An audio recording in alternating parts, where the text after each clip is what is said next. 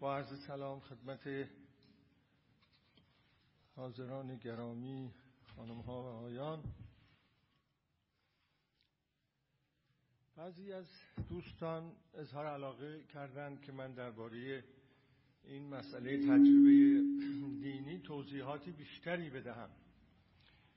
ابهام هایی هست براشون و بعد وارد این بحث نظریات دو دانشمند معروف در این زمینه بشوم که یکی رودولف اوتوست و دیگری کارل گوستاو یونگ. این دوتا روانشناس و متکلم الهیاتی مسیحی. حقم دارن این دوستان. از یه طرف زیاد در نوشته ها با این واژه برخورد می‌کنن از یک طرف ابهام هایی درباره این واژه براشون وجود داره که تجربه دینی یعنی چه؟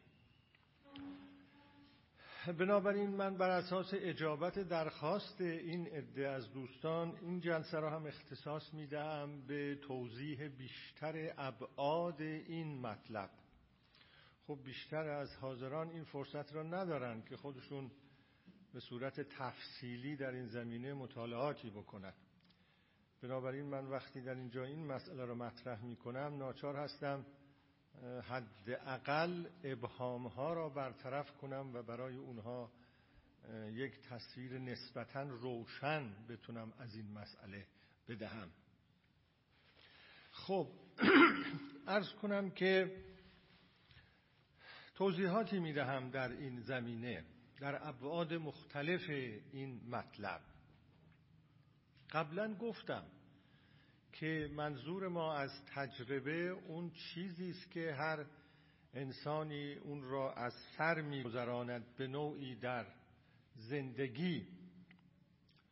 خب توضیحاتی که اضافه می کنم بر خود این واژه تجربه بدین ترتیب. تجربه های معمولی شخص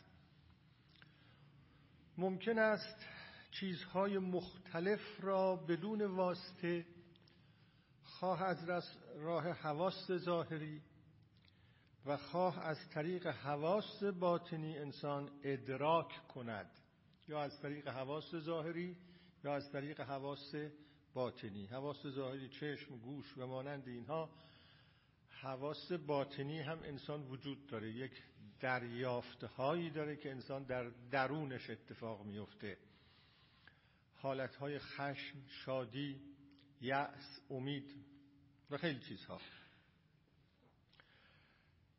حالا در اینها یا انسان عملا در رویدادهای هیجانی یا معرفتی چه در حالتی انفعالی و یا چه در حالتی فعال شرکت می کند در این تجربه های گوناگونی که انسان پیدا می‌کنه در بعضی از اون تجربه ها انسان منفعل پاسیو.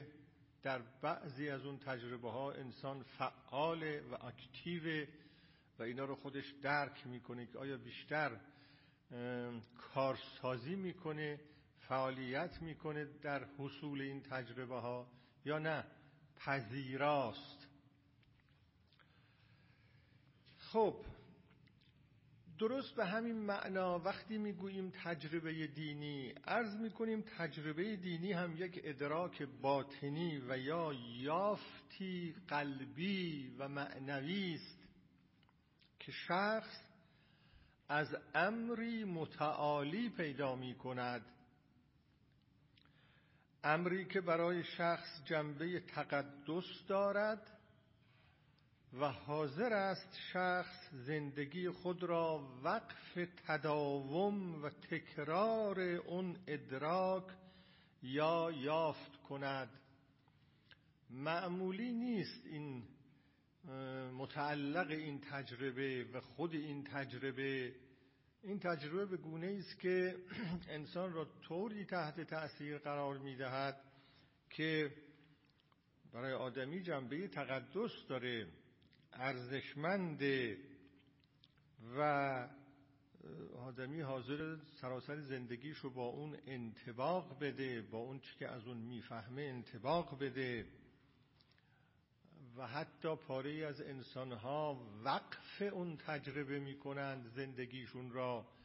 من یه وقتی از یک کشیش پرسیدم شما چگونه تمام اون چرا که انسانهای عادی در زندگی به اون علاقه دارن مثل خانه داشتن زن و فرزند داشتن اینا را رها می‌کنید یک کشیش کاتولیک. گفت برای اینکه ما از اول خودمون را وقف عیسی مسیح می‌کنیم. این وقف کردن خیلی معنی داره. آگاهانه و آمدانه ما از اول خودمون رو وقف می‌کنیم. این انتظارات را به کلی می‌گذاریم کنار. خب این امر مینوی یا مقدس را که اینجا ازش سخن گفتم در بسیاری از ادیان خدای تعالی دانستهاند. بسیاری از ادیان خصوصا ادیان ابراهیمی اون امر متعالی و مقدس را خدا نامیده اند خدا دانسته اند خدایی که هم دارای صفاتی شبیه به صفات خلق مانند بسیر بودن و سمیع بودن است بینا بودن شنوا بودن و هم در عین حال از همه این صفات منزه است. همونجور که در سخنان شب 21 ماه رمضان در حسینیه گفتم هم این صفات را انسان درباره خدا می‌گوید و هم در مقام تأمل و دقتی بیشتر می‌گوید خدا از همه این صفات منزه است و همه اینها نامهای خداست نه صفات خدا در حقیقت. و ما به وسیله این نامها به خدا اشاره می‌کنیم. وگرنه شنیدن دیدن اونطور که انسانها میشنوند اونطور که انسانها می‌بینند به این معنا که برای خداوند معنا نداره. وقتی می‌گوییم خدا شنواست خدا داناست معناش این است که همه اون آگاهی هایی که از این طریق برای ما انسان ها پیدا میشه برای خداوند در نهایت کمال حاصله. منظور اینه. و به همین جهت گفتند که اینها نامهای خداونده. اگر در قرآن آمده هو سمی البصیر العلیم الحکیم هرچه اینا نام اسمه نه صفت. خدا منزه از صفته. حالا انشاءالله اون متن اون سخنرانی های شب 21 و 30 و 23 هم قرار است در اینترنت گذاشته بشه. در آینده نزدیک ملاحظه خواهید فرمود آقایون و خانم هایی که در اون شبها شرکت نداشتن. خب بنابراین اساس و بنمایه تجربه دینی در ادیان برقرار کردن نسبتی است با صفات این امر مقدس و مینوی نسبتی که ممکن است هم مفید معرفت باشد و هم موجب پدید آمدن احوال و مواجید گردد. مواجید یعنی اون چیزهایی را که انسان در مقام این تجربه دریافت می‌کنه. احوال هم که حالات. خب اجمالا این تجربه دینی وقتی می‌گوییم در کلیت یه چنین مطلبی مقصود است از آن. اما تصور نفرمایید که این همه اون چیزی است که درباره تجربه دینی گفته شده است. تجربه دینی هم در میان متعلهان و هم در میان فیلسوفان مسئله بسیار پیچیده است. انواع ابعاد گوناگون داره این مسئله و از ابعاد گوناگون به این مسئله پرداختند. توضیحات بیشتری در این زمینه می‌دهم. ببینید وقتی ما می‌گوییم یک تجربه به انسان نسبت داده می شود تجربه وقتی به انسان نسبت داده می شود دو معنی از آن ما منظور می کنیم گاهی می گوییم که فلانی یک انسان با تجربه است. فلانی آدم با تجربه است. منظورمون در اینجا از تجربه چیه؟ منظورمون در اینجا از تجربه اینه که فلانی آدمی است که عمری گذرونده. در طول این عمر اموری را حوادثی را از سر گذرونده. مثلا از این طریق دارای نوعی تشخیص درست در موارد ابهام آمیز مواردی که انسان نتونه درست تشخیص بده که آیا صلاحی یا صلاح نیست این آدم تجربه دار یک تشخیص درست در این موارد می‌تونه داشته باشه. یا مثلا می‌گوییم که این آدم تجربه داره به این معنا که مشقات زندگی را و سختی های زندگی را بهتر می‌تونه تحمل کنه. ارز کنم این قبیل چیزها میگیم فلانی آدم با تجربه است. و به همین جهت می‌گوییم که در مواردی که برای ما ابهام هایی هست یا گرفتاری هایی هست خوب است با او مشورت بشه.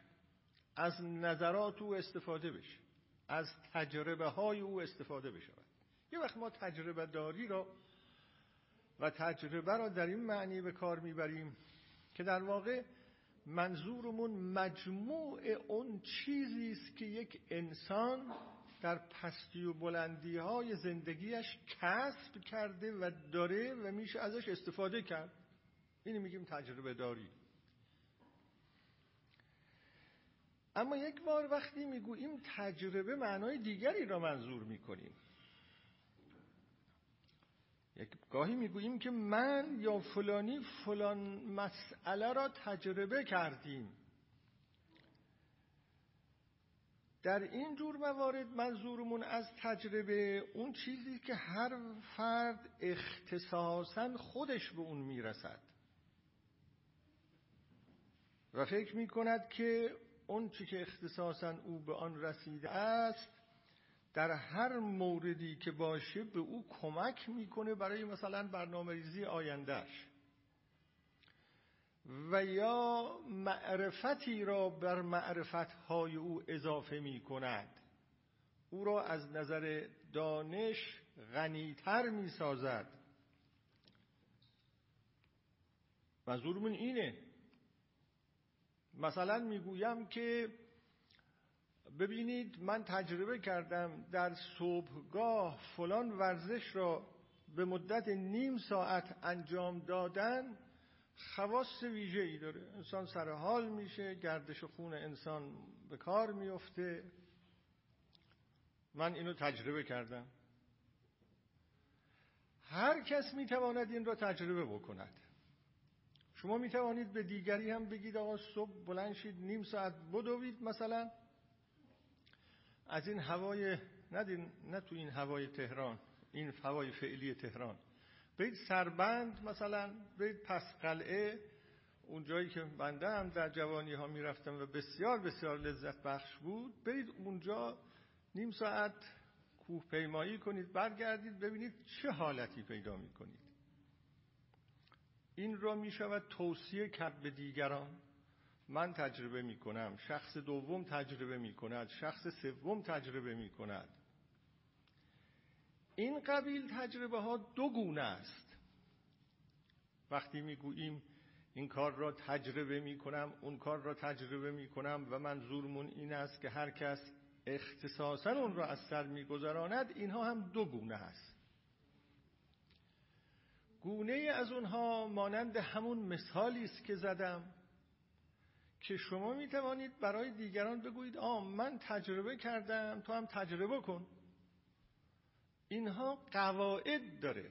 این قبیل تجربه ها را که یک فرد اختصاصا از سر میگذراند و می‌تواند به دیگری بگوید که تو هم این را تجربه بکن اینا قواعد داره. شما اون قواعد را یاد دیگری می‌دید. یا یاد دادنم نمی‌خواد خیلی ساده است. و می‌گویید که هر کس به این تن بده این کارها را بکنه او به این نتیجه می‌رسه و می‌تونه این تجربه را از سر بگذرونه. مثلا در همون مثال که زدم قواعد ویژه ای نداره. باید بهش بگید آه مثلا فرض یادش بدید. بگید این که میگم صبح بلند شو برو نه اینکه ساعت نه صبح ها. نه. مثلا ساعت پنج صبح بلند شو برو. که اون طرف ها هم اون هوا مواد بسیار مفید بیشتری داره و هرچه آفتاب نورش بیشتر میشه اون مواد کم میشه. ظاهرا این ماده اوزونه که اونجا هست. پنج برو. و بعد وقتی هم میری مثلا خودتو خیلی خسته نکن که دیگه وسط راه بمانی. حتی الامکان صبحانه رو بعد از برگشتن بخور. مثلا قواعدش هم این چیزاست که شما خودتون تجربه کرده اید. اما وقتی می‌خوای اونجا مثلا از کوه بالا بری حالا برای اینکه وسط راه خیلی ضعفت نگیره مثلا یه مختصر ککی هم با خودت وردار وسط راه مثلا دل ضعفه نگیری. قواعدش از این قبیل چیزا. اینا رو شما می‌تونید بگید اونم به همین ها عمل کنه و بره تکرار کنه و همون براش حاصل بشه. یک وقتی هم میگیم تجربه اینه. اما یه وقت این تجربه های شخصی و اختصاصی به گونه است که شما نمی‌توانید قواعدی را برای دیگران بیان کنید و بگویید من این تجربه را اختصاصا داشتم و اموری را به تو یاد می‌دهم قواعدی را یاد می‌دهم که تو هم می‌توانی اون را تکرار کنی و همون تجربه به دست بدهد. اینو نمیشه گفت. فقط شما می‌تونید از اون تجربه اختصاصیتون گزارشی برای اون آدم بیان کنید. نمی‌توانید قاعده و قانون بیان کنید تا او تکرار کنه. اما می‌تونید گزارش بدید. شما یه شخصی را دیدید در عمرتون فرض کنید. که ندیده بودید یک شخصی را تا حالا اون چنان. مثلا با اون مشخصات ظاهری و روحی و رفتاری خیلی برای شما این شخص محترم به نظر آمده مؤثر و نافذ به نظر آمده. به نوعی که شما احساس کردید اون نیم ساعتی که در پیش این شخص بودید یه نوع دیگه زندگی می کردید هست گاهی این چیزا اتفاق میفته این تجربه ای که برای شما حاصل شده که تجربه متأثر شدن درونی از یک انسان مثلا یا تجربه دیگری علاقه و عشق شدیدی به یک انسان پیدا کرده اید؟ اون چیزی که از این علاقه و عشق شدید در درون شما حاصل شده اختصاصا برای شما حاصل شده این دو تا تجربه. ولی نمی‌توانید به دیگری بگویید این قوانین داره قواعد داره. تو هم اگر این قوانین و قواعد رو عمل کنی مراعات کنی تو هم همون تأثیر معنوی رو از اون شخص پیدا می‌کنی. تو هم مثل من فلان انسان رو می‌تونی عاشقش باشی. نه این چنین نیست اینا. فقط می‌تونید گزارش بدهید. می‌تونید بگید من تحت تأثیر فلان انسان قرار گرفتم و او را یک انسان بسیار معنوی یافتم به اصطلاح صاحب نفس یافتم اون چیزی که در ادبیات گذشته ما هست و واقعا انسانهای این چنینی وجود دارند. می توانید گزارش بدید.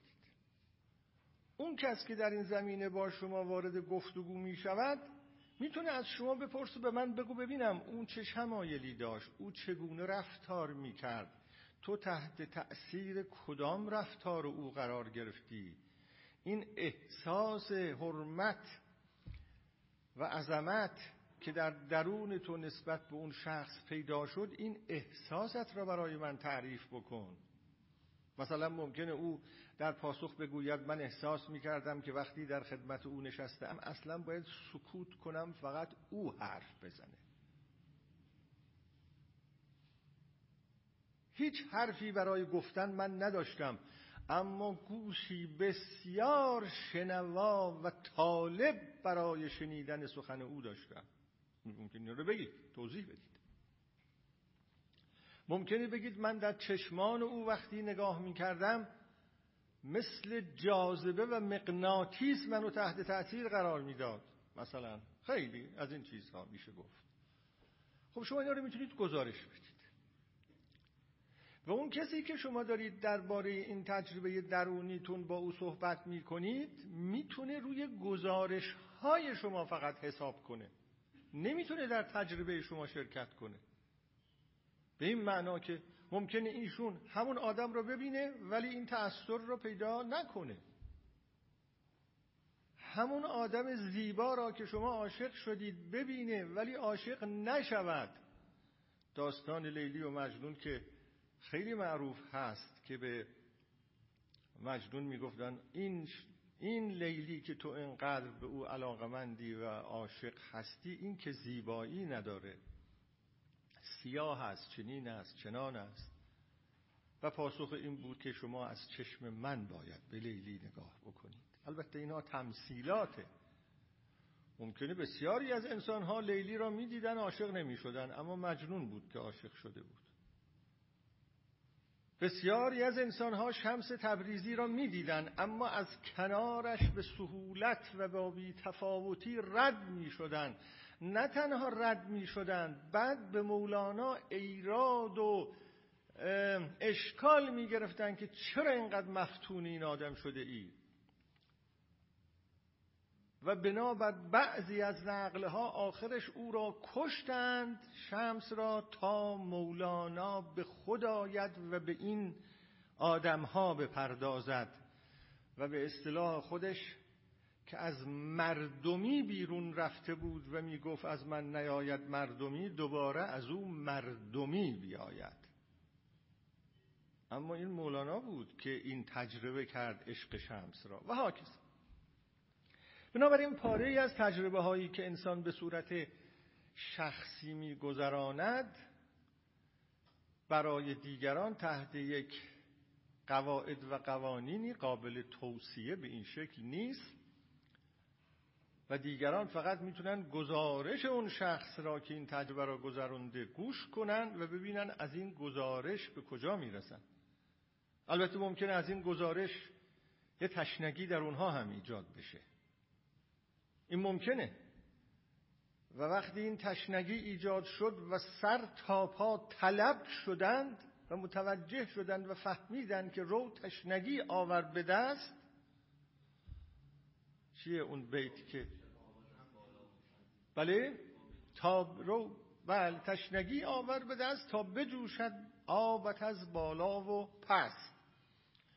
ممکنه خود او هم از در, از در اثر حضور در یه چنین محافلی نشست و برخواست با یه چنین انسانهایی به یه چنین وضعیتی برسه.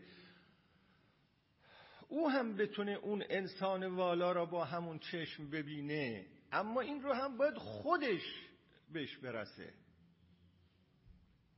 پاری از تجربه های شخصی که انسان از سر میگذرانه خب این طوریست این تجربه دینی که ما اینجا داریم ازش حرف می‌زنیم از این نوع دوم این قسم دوم تجربه هاست در واقع. به این معنا که اولا اختصاصی و شخصی است. هر کسی باید خودش از سر بگذرونه. و ثانیا نمیشه برای دیگران گفت که این کارا رو بکن. من برای تو یه قواعد و قوانین رو معین می‌کنم. اگر اینا رو انجام بدی تو هم تجربه شخصی پیدا می‌کنی. به این معنا نه ممکنه پیدا بکنه ممکنه پیدا نکنه. قواعد و قوانین اینطوری نداره.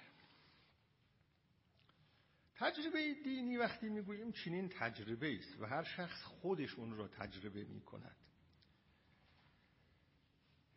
اگر دیگری با شخصی که از تجربه دینی سخن می‌گوید وارد گفتگو شود فقط می‌تواند گزارش او را از تجربه اش بشنود و راهی به تکرار همان تجربه هایی که او داشته با قواعد معین قابل توصیه نداره و نمی‌توانه دقیقا همان را تجربه کند.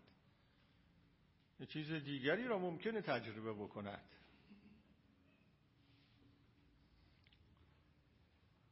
ممکن است شما در اینجا بفرمایید که پس این که ادعی سالک کسانی که می‌خواهند سلوک پیدا بکنن می‌روند پیش یک شیخی مرادی.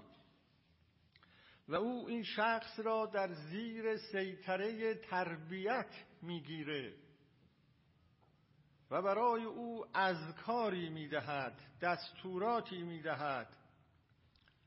در صورتی که چنین شیخ و مرادی پیدا بشود مدعی خیلی زیاد هست و بوده است همیشه. اما انسانی که واقعا چنین انسان مربی باشه بسیار کمند چنین انسانهایی و اگر هم باشن همونطور که گفته شده خیلی اهل دعاوی و دستبندی نیستن. اما ممکنه چنین انسانهایی گیر کسی بیاد بختیار بشود و انسان چنین انسانهایی رو پیدا بکنه. کاری که اونها می‌کنن از باب قواعد معین کردن برای این که شما هم اون تجربه ها رو پیدا کنید نیست. اون چیز دیگریه. اون تحت تأثیر نفس قرار دادن و تبدیل کردن گوهر وجود یک انسان از مصر تلاست. اون یه چیز دیگه است. اون تبابته در نهج البلاغه آمده است که علی فرمود درباره پیامبر که طبیب دوار به طبه پیامبر یک طبیبی است که دورگردی می‌کنه با تبابتش میره سراغ هر انسانی می‌خوای معالجت کنم؟ همون چیزی که در قرآن کریم آمده است که یا ایها الذین آمنوا استجیبوا لله وللرسول اذا دعاکم لما یحییکم. پیامبر را اجابت کنید وقتی شما را دعوت می‌کند به اون چیزی که شما را زنده می‌کنه تولد تازه میبخشه. که درباره این تولد تازه باز سخنی در اینجا خواهم گفت. این یه مسئله دیگری است. تربیت معنوی نه قواعد معین کردن که هر کس این قواعد را انجام بده همون تجربه براش حاصل میشه. خب نکته دیگر این که وقتی می‌گوییم تجربه دینی یا وقتی دانشمندان گفتند تجربه دینی اینها باز تجربه دینی را گاهی به یک معنای عامی که همه انسان ها می توانند پیدا بکنند اما هر انسانی تک برای خودش می‌تونه پیدا بکنه به کار برده اند. مثل اون چیزی که از ماخر نقل کردم.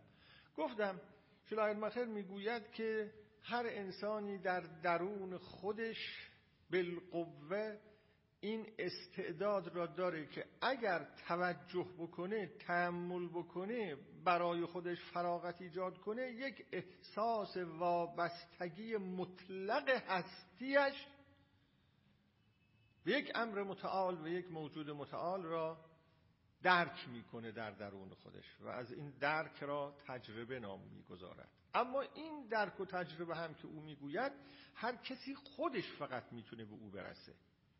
اما او می‌گوید همه انسان ها می‌توانند برسند در طول تاریخ. همه انسان ها می‌توانند برسند و به همین جهت هم هست اشکالی که بر او گرفته می‌شد این بود که خب پس نقش عیسی مسیح در اینجا چیه؟ چون شلایر مخیر یک متعله مسیحی بود.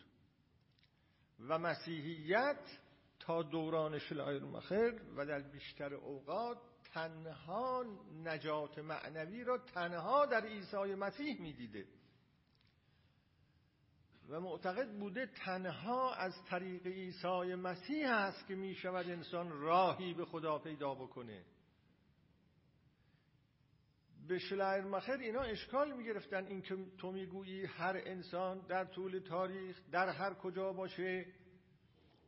از درون خودش می‌تونه راهی به سوی خدا باز بکنه و یه چنین تجربه ای داشته باشه شما نقش یگانه و منحصر به فرد عیسی مسیح را منهدم می‌کنی در الهیات. پاسخ او این بود که من می‌گویم ظهور عیسی مسیح عالی ترین وسیله شده برای کمال یافتن هرچه بیشتر این تجربه که در درون خود انسان ها زمینش هست. و به همین جهت می‌گفت مسیحیت کامل ترین ادیانه این عقیده رو داشت. این نقش عیسی مسیح. اما به او گفتن متکلم لیبرال. متکلم لیبرال لیبرال و با او این الهیات لیبرال پروتستانتیسم شکل گرفته است. الهیات لیبرال یعنی الهیات آزادی خواهانه. الهیات آزادی خواهانه یعنی این که در خارج از کلیسا هم و در بیرون از کلیسا هم نجات وجود داره. و هر انسانی از درون خودش می‌تونه راهی به سوی خدا پیدا می‌کنه. این لیبرال یعنی آزادی خواهانه. الهیات آزادی خواهانه. آزادی خواهانه یعنی چه؟ آزادی خواهانه یعنی آزادی خواهی در برابر خدا؟ نه یعنی آزادی خواهی در برابر کلیسا. یعنی اینطور نیست که حتما باید سایه کلیسا بر سر یک آدم باشه تا با خدا ارتباط پیدا کنی. چون چیزی نیست. اینجا یه جمله خیلی جالبی به شما عرض بکنم. مرحوم ناینی در این کتاب تنبیه الامه و تنزیه المله اونجا وقتی صحبت از آزادی و مساوات و اینها که در مشروطه مطرح شده بود می‌کنه میگه به ما می‌گویند که اگر شما بیایید آزادی و مساوات در برابر قانون رو قبول کنید مضمون حرفش اینه. قبول کنید آزادی در برابر خدا را در واقع دارید قبول می‌کنید. یعنی انسان در برابر خدا آزاد است که خدا را بپذیره یا نپذیره؟ چیزی که این اواخر تو این سالهای آخرم اینجاها مطرح می‌شد. گفت گفت میگه نه اینطور نیست. آزادی آزادی در برابر علمای دینه که تولیت دین را در دست دارند. از می‌خواهند خودشون بتوانند راهی پیدا بکنن حتما زیر سلطه ما نباشن. میگه آزادی معنیش اینه. عوضی معنی نکنید. نه آزاد شدن از خدا. حالا این تو پرانتز گفتم که می‌تونید دنبال کنید. درست حرفی که مخر می‌زد این بود در واقع که بهش گفتن تو یک الهیات چیز هستی. الهی متعله لیبرال هستی آزادی خواه هستی. به هر حال. ایشون می‌گفت که این یک تجربه است که هر انسانی خودش می‌تونه از سر بگذرونه ولی هر انسانی می‌تونه از سر بگذرونه. وقتی میگیم تجربه دینی به این معنا. یه وقت هم گفته می شود تجربه دینی اما به معناهای ویژه است. یعنی این تعبیر تجربه دینی اشاره دارد به حادثه های ویژه‌ای که فقط انسانهای ویژه‌ای در طول تاریخ از سر گذرونده اند. مثل انبیاء خدا. مثل تجربه‌ای که ابراهیم از سر گذروند. تجربه‌ای که موسی از سر گذروند. تجربه‌ای که عیسی پیامبر اسلام از سر گذروند. آگوستین از سر گذروند. پاولوس از سر گذروند که از یک مخالف سرسخت عیسی تبدیل شد به مبلغ عیسی. و تجربه های ویژه‌ای که انسانهای خاصی در موارد خاصی میگذرانند. مثلا فرشته تجربه می‌کنن فرشته با اونها سخن می‌گوید. تجربه می‌کنن صدای خدا را میشنوند. و امثال اینطور چیزها. یا چهره های خیلی زیبایی برای اونها مجسم میشه. که فکر می‌کنم ضرورت داره که من بعد از که این بحث را تمام کردم حالا بعد از این بحث یا بعد از نقل نظریات اون دو روانشناس مقداری هم در مقایسه اون چی که در عرفان ما تحت عنوان مکاشفه عرفانی گفته شده و با این مسائلی که اینجا عرض می‌کنم و در نظریات اوتو و یونگ هست بگویم که چگونه در عرفان اسلامی هم این تجربه های دینی ویژه خاص بسیار نقل شده است. از آدم های گوناگون. و باز یک کمی بحث در اینکه آیا اونها خودشون آماده ان که از این مکاشفاتشون به تجربه تعبیر بشه یا اونها نمی‌خوان این تعبیر کشف را کنار بگذارن. و فکر می‌کنن تعبیر کشف یه معنای دیگری را میرسونه. و به جای کشف عرفانی از تجربه عرفانی صحبت کردن یک مقدار فروکاستن این مفهوم در نظر اونها. حالا شاید یه جلسه هم در این باره صحبت کردم. خب پس گاهی هم گفته می شود تجربه دینی و منظور این حادثه های ویژه است. اینم یه نکته که اگر شما در جایی ملاحظه فرمودید که تجربه دینی را نوشته اند ولی زیل اون این حوادث ویژه را نقل کرده اند اما در جای دیگری خوندید که آدمی مثل شلایرماخر می‌گوید که تجربه دینی برای هر انسان قابل حصوله دچار ابهام نشوید. بدونید اون در اون معنا به کار برده شده این در این معنا به کار برده شده. مسئله بعدی اینه. وارد این بحث می‌شوم که چجور انسانهایی دم از تجربه دینی می‌زنن و این واژه تجربه دینی اصلا چجوری پیدا شد؟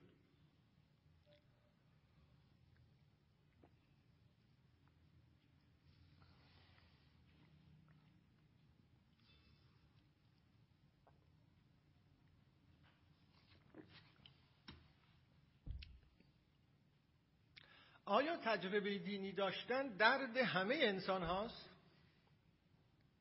همه انسان ها علاقه دارن که تجربه دینی داشته باشن؟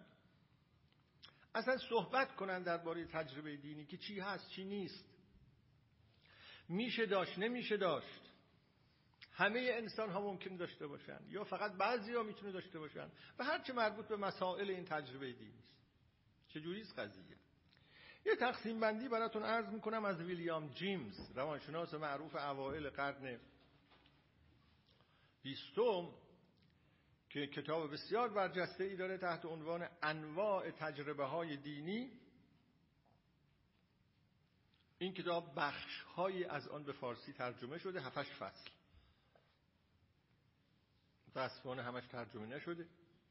خیلی کتاب جالبی است و در روانشناسی دین کتاب تعیین کننده بوده این. و فکر می‌کنم این قسمتی که من الان دارم عرض می‌کنم در همون ترجمه فارسی هم باشه.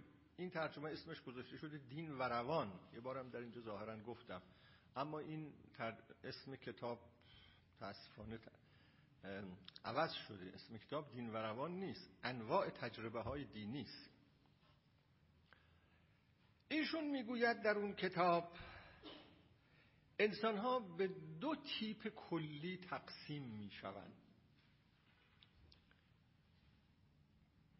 این آقای ویلیام جیمز از امتیازاتش اینه که وقتی یک نظر روانشناسانه می‌دهد مستند می‌کند به موارد زیادی از مشاهدات عینی. یعنی به مشاهداتی که روی آدمهای زیادی در دوران تبابت روانیش انجام داده. این خیلی نقطه برجسته است در این کتاب انواع تجربه های دینی. و همین جهت هم است که این کتاب انواع تجربه های دینی هنوز هم پس از صد سال تقریبا در عالم روانشناسی دین از معتبرترین کتاب هاست به این معنا که هیچ روانشناس دین نمی‌تونه خودشو بی نیاز از مراجعه به اون کتاب ببینه. چون اونقدر فاکت توش هست مواد توش هست. گرچه البته نظریات کلی یا پاره از تحلیل هایی که کرده نقد شده اینها. قبول نکرده اند اما این کتاب هنوز ارزش داره. ایشون در اونجا می‌گوید که انسان ها به دو تیپ کلی تقسیم می‌شوند. یک دسته از انسان ها اونهایی هستند که به اصطلاح اگر من بگویم خیلی ساده بخوام عرض کنم خوشبختیشون کف دستشونه. در زندگی روزانه خوشبختن دنبال چیز دیگری نیستن. تعبیرش این است که می‌گوید این رضایت و احساس خوشبختی و اینکه تناقضی در درونشون نیست ناهماهنگی در درونشون نیست. این احساس رضایت و هماهنگی و یک پارچگی در وجود اونها هست در زندگی روزانشون این انسان ها در امور دینی هم همینطور هستند. یعنی مثلا با عقایدی که دارند حالا اون عقاید را از تلقین گرفتهاند از تربیت گرفتهاند. یا حتی خودشون مطالعاتی کرده اند مثلا مطالعات فلسفی کرده درباره خدا باوریهاش برهانهای خدا را اثبات خدا را مطالعه کرده فرض کنید. قرآن را مطالعه کرده انجیل را مطالعه کرده. با مطالعاتی هم اون عقاعد خودش رو یه خورده ممکنه تکمیل کرده باشه پی و بنیادی داده باشه. در مسائل دینی هم به همون خوشم در این صدد بر نمی آیند که آیا اینا اعتبار داره اعتبار نداره؟ این برهان ها نقص شده نشده. آقا بالای منبر اون چرا که گفته و من پذیرفته ام درست گفته نگفته. تاریخ چیه؟ در اول چی بود؟ در قرون وسط چی شد؟ بعد تحولات چی شد؟ اینا مطرح نیست براشون. هم در زندگی دینیشون و هم در زندگی دنیویشون خوشبختیشون کف دستشون. یه احساس رضایتی دارن زندگی می‌کنن. و این اصلا معناش نیست که اینا یه آدمای ساده یا آدمای دانشمندی نیستند. یا اهل ابتکار نیستند یا فلسفه بلد نیستند. نه اصلا به این معنا نیست. ممکن چنین آدم های خیلی هم دانشمند باشن. حتی فیلسوف باشن. من به پاره از فیلسوفان برخورد می‌کنم که اون مقدار اطلاعاتی که فلسفی که داره همون اونو راضی می‌کنه. یعنی نهایتا این حالو پیدا نکرده که این اطلاعات فلسفی هم که من دارم پی و بنیادشو میشه زیر سوال برد. این وضع براش پیدا نشد.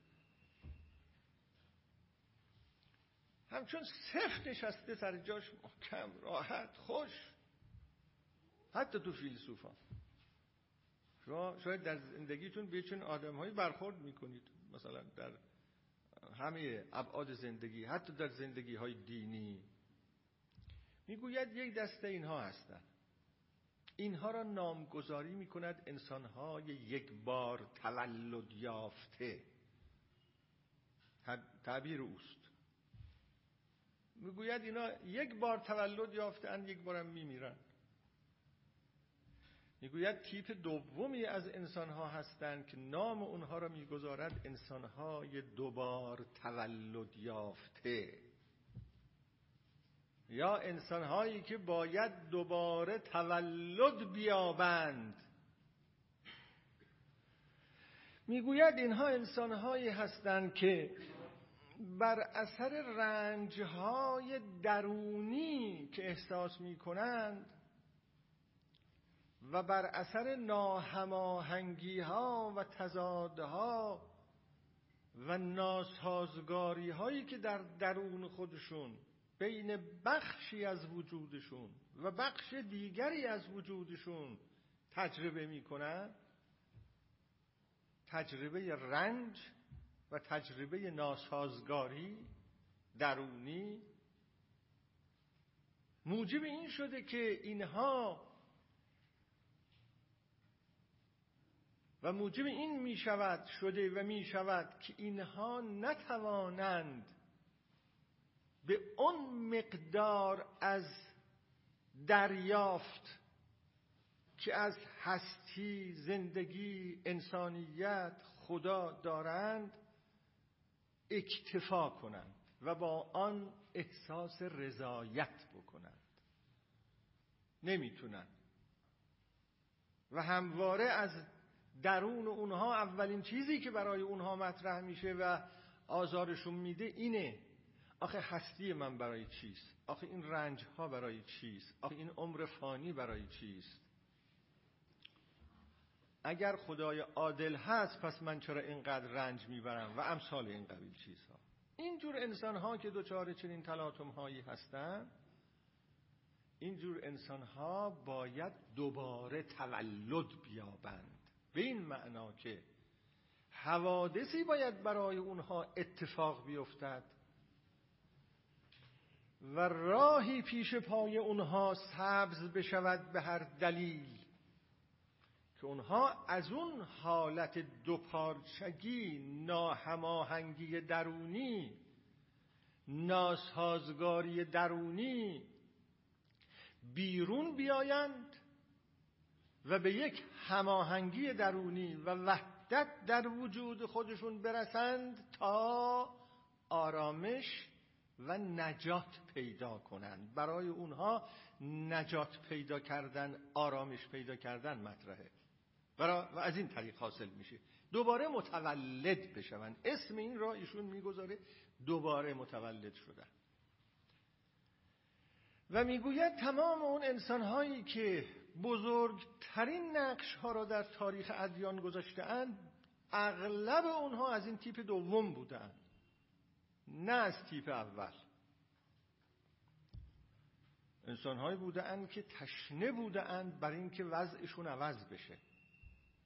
تشنه بودند بر اینکه یک نجاتی پیدا بشه راهی باز بشه افقی پیدا بشه. به ریاضت ها مثلا تن می‌دادن. حالات بودا رو نگاه می‌کنید اینه. حالات پیامبر اسلام را نگاه می‌کنید قبل از بعثتش اینه. به خصوص اون روایاتی که می‌گوید هر ماه رمضان تنهایی می‌رفت در قار حالا یا تمام ماه رمضان یا چهل شب در ماه رمضان. چهل شب. و فقط غلام خدیجه برای او غذا می برد در اونجا. اونایی که مشرف شدن در مکه رفتن غار حرا رو دیدن. خب کار آسونی نیست در اونجا. سی شب چل شب تنهایی به سر بردن. چرا پیغمبر این کارا رو می‌کرد؟ یه اتشی در درونش نبود. یه چیز دیگری نمی‌خواست یه چیز بهتری نمی‌خواست یه گشایشی نمی‌خواست. بزرگان دیگر راهب ها راهب ها چرا می‌روند راهب می‌شوند؟ این مایستر اکهارت که اینقدر در عرفان مسیحیت نقش داره این یک راهب رها کرده است. زندگی عادی را که شده مایستر اکهارت مصنوی مولانا که اینقدر برای ما یا کلیات شمسش اینقدر برای ما شیرینه اونطور که نوشته می شود اول شمس کتابهای او را در سوزوند یا در دریا ریخت. نمی‌دانم یکی از این دوتاست. گفت اول این دفترها را همه را بذار کنار. کتاباشو گرفت ازش.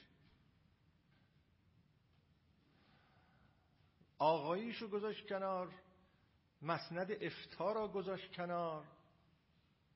کسی که یک حیبتی داشت یک وضعیتی داشت مراجعه داشت دبدبه داشت. می آمدند احترامش می‌کردن همبازی کودکان شد در کوچه ها رقصی میانه می‌دانم آرزوست. واقعا رقص میانه میدان می‌کرد ها یعنی میآمد رقص می‌کرد توی خیابون و کوچه و بازار. نه اینکه می‌گفت آرزومه اما جلالت من که اجازه نمیده که. بعد آخه فلان. این نبود داستان. به هر حال اینا همه آدم هایی هستن که خیلی می‌شود شبا. اینا همه آدمایی هستن که یک وضعی داشتن ولی اون وضع براشون نامطلوب بود. می‌خواستن از اون وضع بیرون بیان. میگه دسته دوم اینا هستن و بیشترین تأثیرگذاران در عالم ادیان هم اینا هستن. به این تیپ بندی که از این ویلیام جیمز توجه می‌کنید البته او یک تعبیری هم می‌کنه که حالا ما این تعبیر رو باید تفسیرش کنیم در یک معنایی بفهمیم. اون انسانهای تیپ اول رو می‌گوید انسانهای سالم این تیپ دوم رو می‌گوید انسانهای بیمار. کرانک منشین انسانهای بیمار روح بیمار تعبیر می‌کنه. روح بیمار. ممکنه این بیماری در نظر ما خیلی بار منفی داشته باشه. اما آیا این بیماری منفی است؟ دیوانه. این تعبیر دیوانه در نظر ما خیلی بار منفی داره. اما وقتی مولانا می‌گوید که آزمودم عقل دوراندیش را بعد از این دیوانه سازم من خیش را. اینه؟ بیت؟ بله؟ بعد از این دیوانه سازم خیش را. من ندار بعد از این دیوانه سازم. خب دیوانه بشه. خب این دیوانه در نقطه مقابل اونه. خب کسی که محاسبات عقلی را محاسبات عقلی را نه ضرورت های عقلی را. این دوتا با هم فرق می‌کنه. کسی که محاسبه های عقلی را کنار می‌زنه و با مرکب عشق می‌خواد پرواز کنه و به قول اون عارف قرن چهارده مسیحی میگه که در تاریکی و در میان ابرهای تاریک با نوک تیز پیکان عشق حرکت کن. در میان ابرهای تاریک که میان تو و خدا فاصله هست. کتابی است یه بارم شاید گفتم اینجا در قرن چهاردهم میلادی نوشته شده. اینو یک عارف نوشته. عارف بسیار برجسته مسیحی نوشته. اسم این شخصم روی این کتاب نیست. الان یکی از منابع مراجعی بسیار مهم در عرفان مسیحیت. اسم کتاب اینه ابرهای ندانستن. و منظورش این است که میان انسان و خدا همیشه ابرهای تیره ای هست که اون ابرها ابرهای ندانستنه. نمی شود انسان این انتظار را داشته باشه که اول افق روشن بشه و این ابرها بره کنار بعد به سوی خدا حرکت کنه تا بفهمه که داره به کجا حرکت می‌کنه. این نیست. میگه پرواز کن در ابرهای تیره و تاریک ندانستن. پرواز کن. منتها پرواز کن در ابرهای تیره و تاریک ندانستن. خب این پرواز یک جهت می‌خواد و یک موتور محرکه می‌خواد. این موتور محرکه چجور تنظیم بشه؟ می‌گوید با نوک تیز پیکان عشق. که اگر اینو تحلیل کنید خیلی چیزا از توش در میاد. نوک تیز پیکان عشق برو در این پرواز کن در این ابرهای تاریک. و هیچ وقتم در این فکر نباش که این ابرهای تاریک بره کنار و افق برای تو روشن بشه. برو ببین چی میشه. و به همین جهت هم هست که در فصول گوناگون این کتاب می‌گوید اگر این کار را بخواهی بکنی یک اصل بسیار مهم را که باید مراعات بکنی این است که گوشت را ببندی به اونچه این و آن به تو می‌گویند. یک اصل را در اونجا مطرح می‌کنه اصل فراموشی است. خیلی مسئله مهمی است می‌گوید غیر از این پرواز با نوک تیز پیکان عشق در میان ابرهای تیره و تاریک ندانستن همه چیز دیگر رو باید فراموش کنی. و او این فراموش کردن را یک جهانی می‌دونه. پرت کنی همه را در اون جهان فراموشی.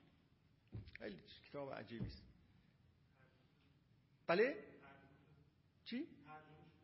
نه یه آقایی از دوستان عزیز ما اینو می‌خواست ترجمه کنه. منم خیلی منتظر بودم که این ترجمهش کی در میاد. آقای دکتر سروش یه وقتی گفت من دارم اینو ترجمه می‌کنم. بعد از مدتی گفتیم آ چی شد؟ گفت که نه هنوز مونده برای اینکه این کتاب اونقدر زیبا نوشته شده که کسی که می‌خواد اینو به فارسی ترجمه بکنه باید اونقدر حواسش جمع بتونه که بکنه اون چیز اون اون زیبایی و اون مشخصات معنوی این متن رو در فارسی بتونه منعکس بکنه. من این رو به آلمانی خوندم به انگلیسی این کتاب به آلمانی ترجمه شده خیلی قشنگ ترجمه شده ایشون می‌خواست به انگلیسی ترجمه هنوز که نکرده امیدوارم یه روز انشالله این ترجمه بیاد. قبل از آنی که مثلا یه کس دیگری که خیلی وارد نباشه این متن رو خیلی سادهش بکنه و نتونه اونطور که شاید باید ترجمه کنید در بعضی از کتاب ها از این کتاب وقتی اسم فارسیشو آوردن اسمشو گذاشتن صحاب احتجاب. مثلا آقای خرمشاهی در این کتاب علم و دین که ترجمه کرده و مناسبتی در اونجا از این کتاب سخنی به میان آمده ایشون گفته صحاب احتجاب. این صحاب هم یعنی به معنای ابر. اما دقیق تر اگر بخواهیم بگوییم دقیقا این است. ابرهای ندانستن. اسم این کتاب اینه. به هر حال نمی‌دونم چطور رفتم سراغ این مسئله. آها بله. به این جهت رفتم سراغ این مسئله که بله. آه بله بی بیمار. آها.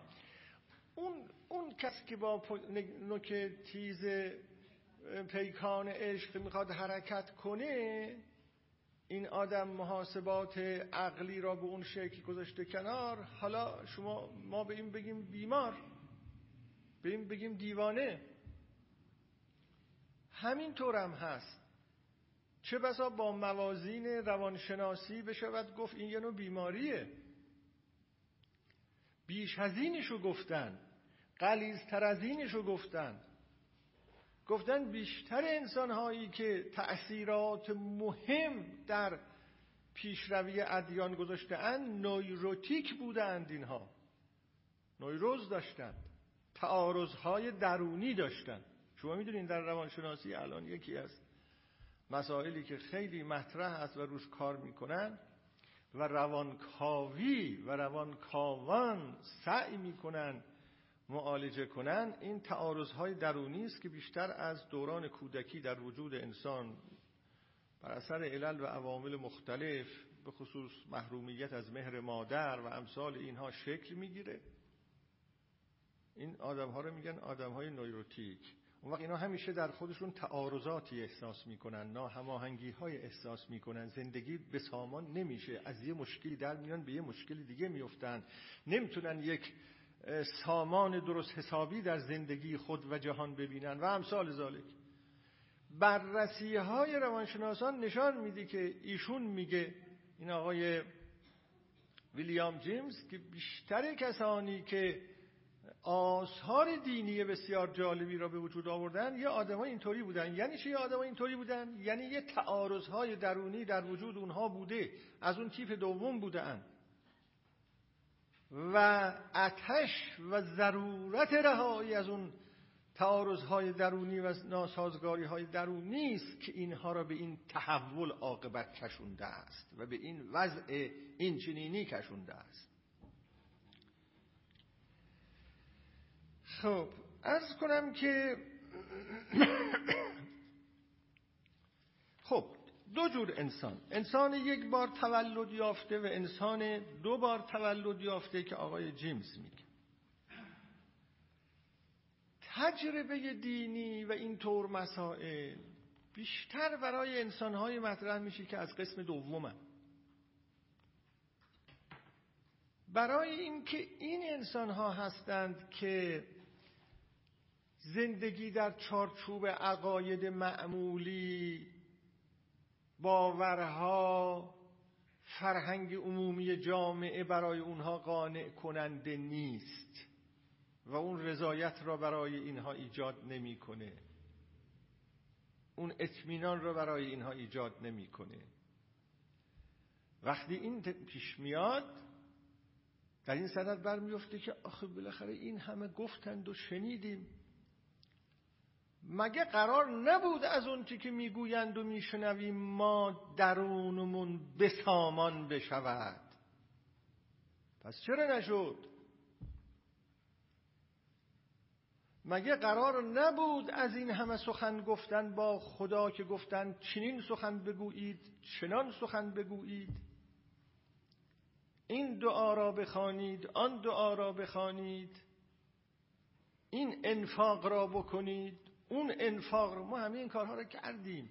اما وقتی به درونمون مراجعه می‌کنیم مثل اینکه پاسخی نیافته ایم همش حواله شده به این که حالا میمیری پاداش اینها رو می‌بینی. خب هر انسانی به این نیست قانع. من یه وقتی نوشته بودم عارفان این حرف شاید 15 سال پیش بود.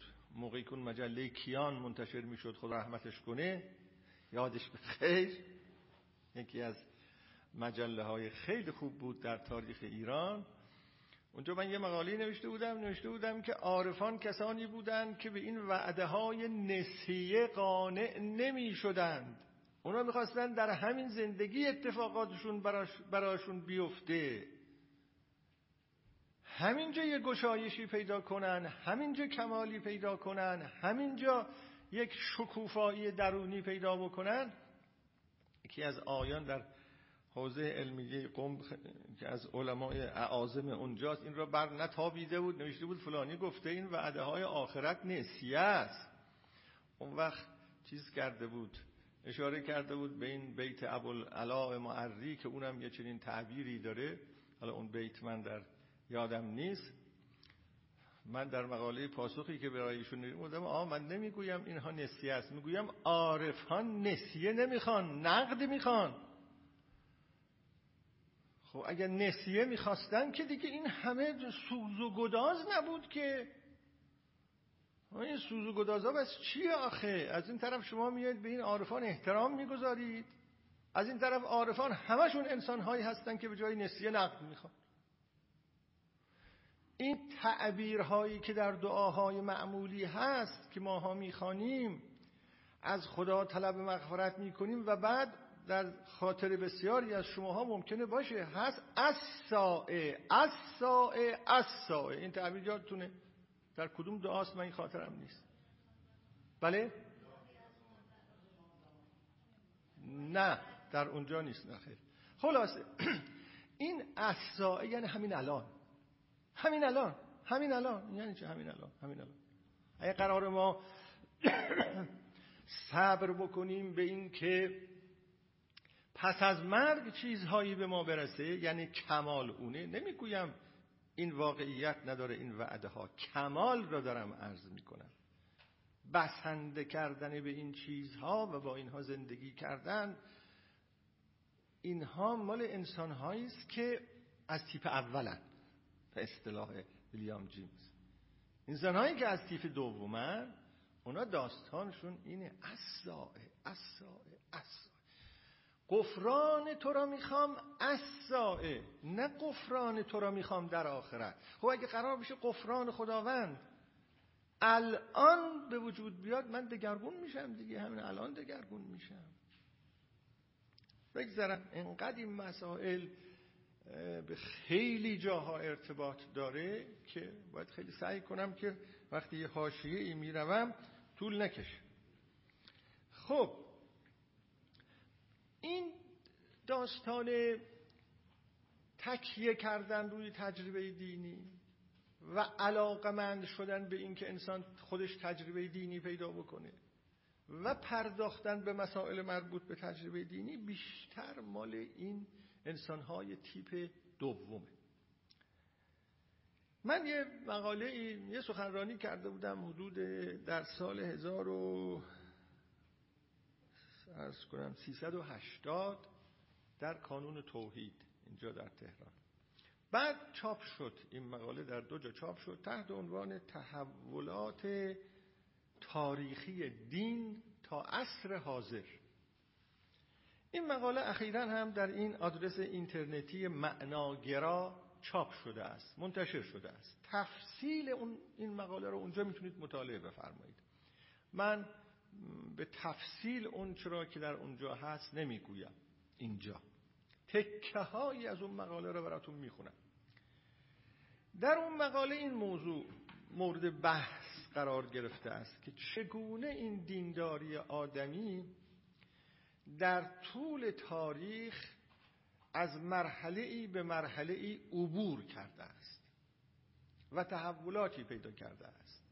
اونطور که دینشناس ها دستبندی کردند.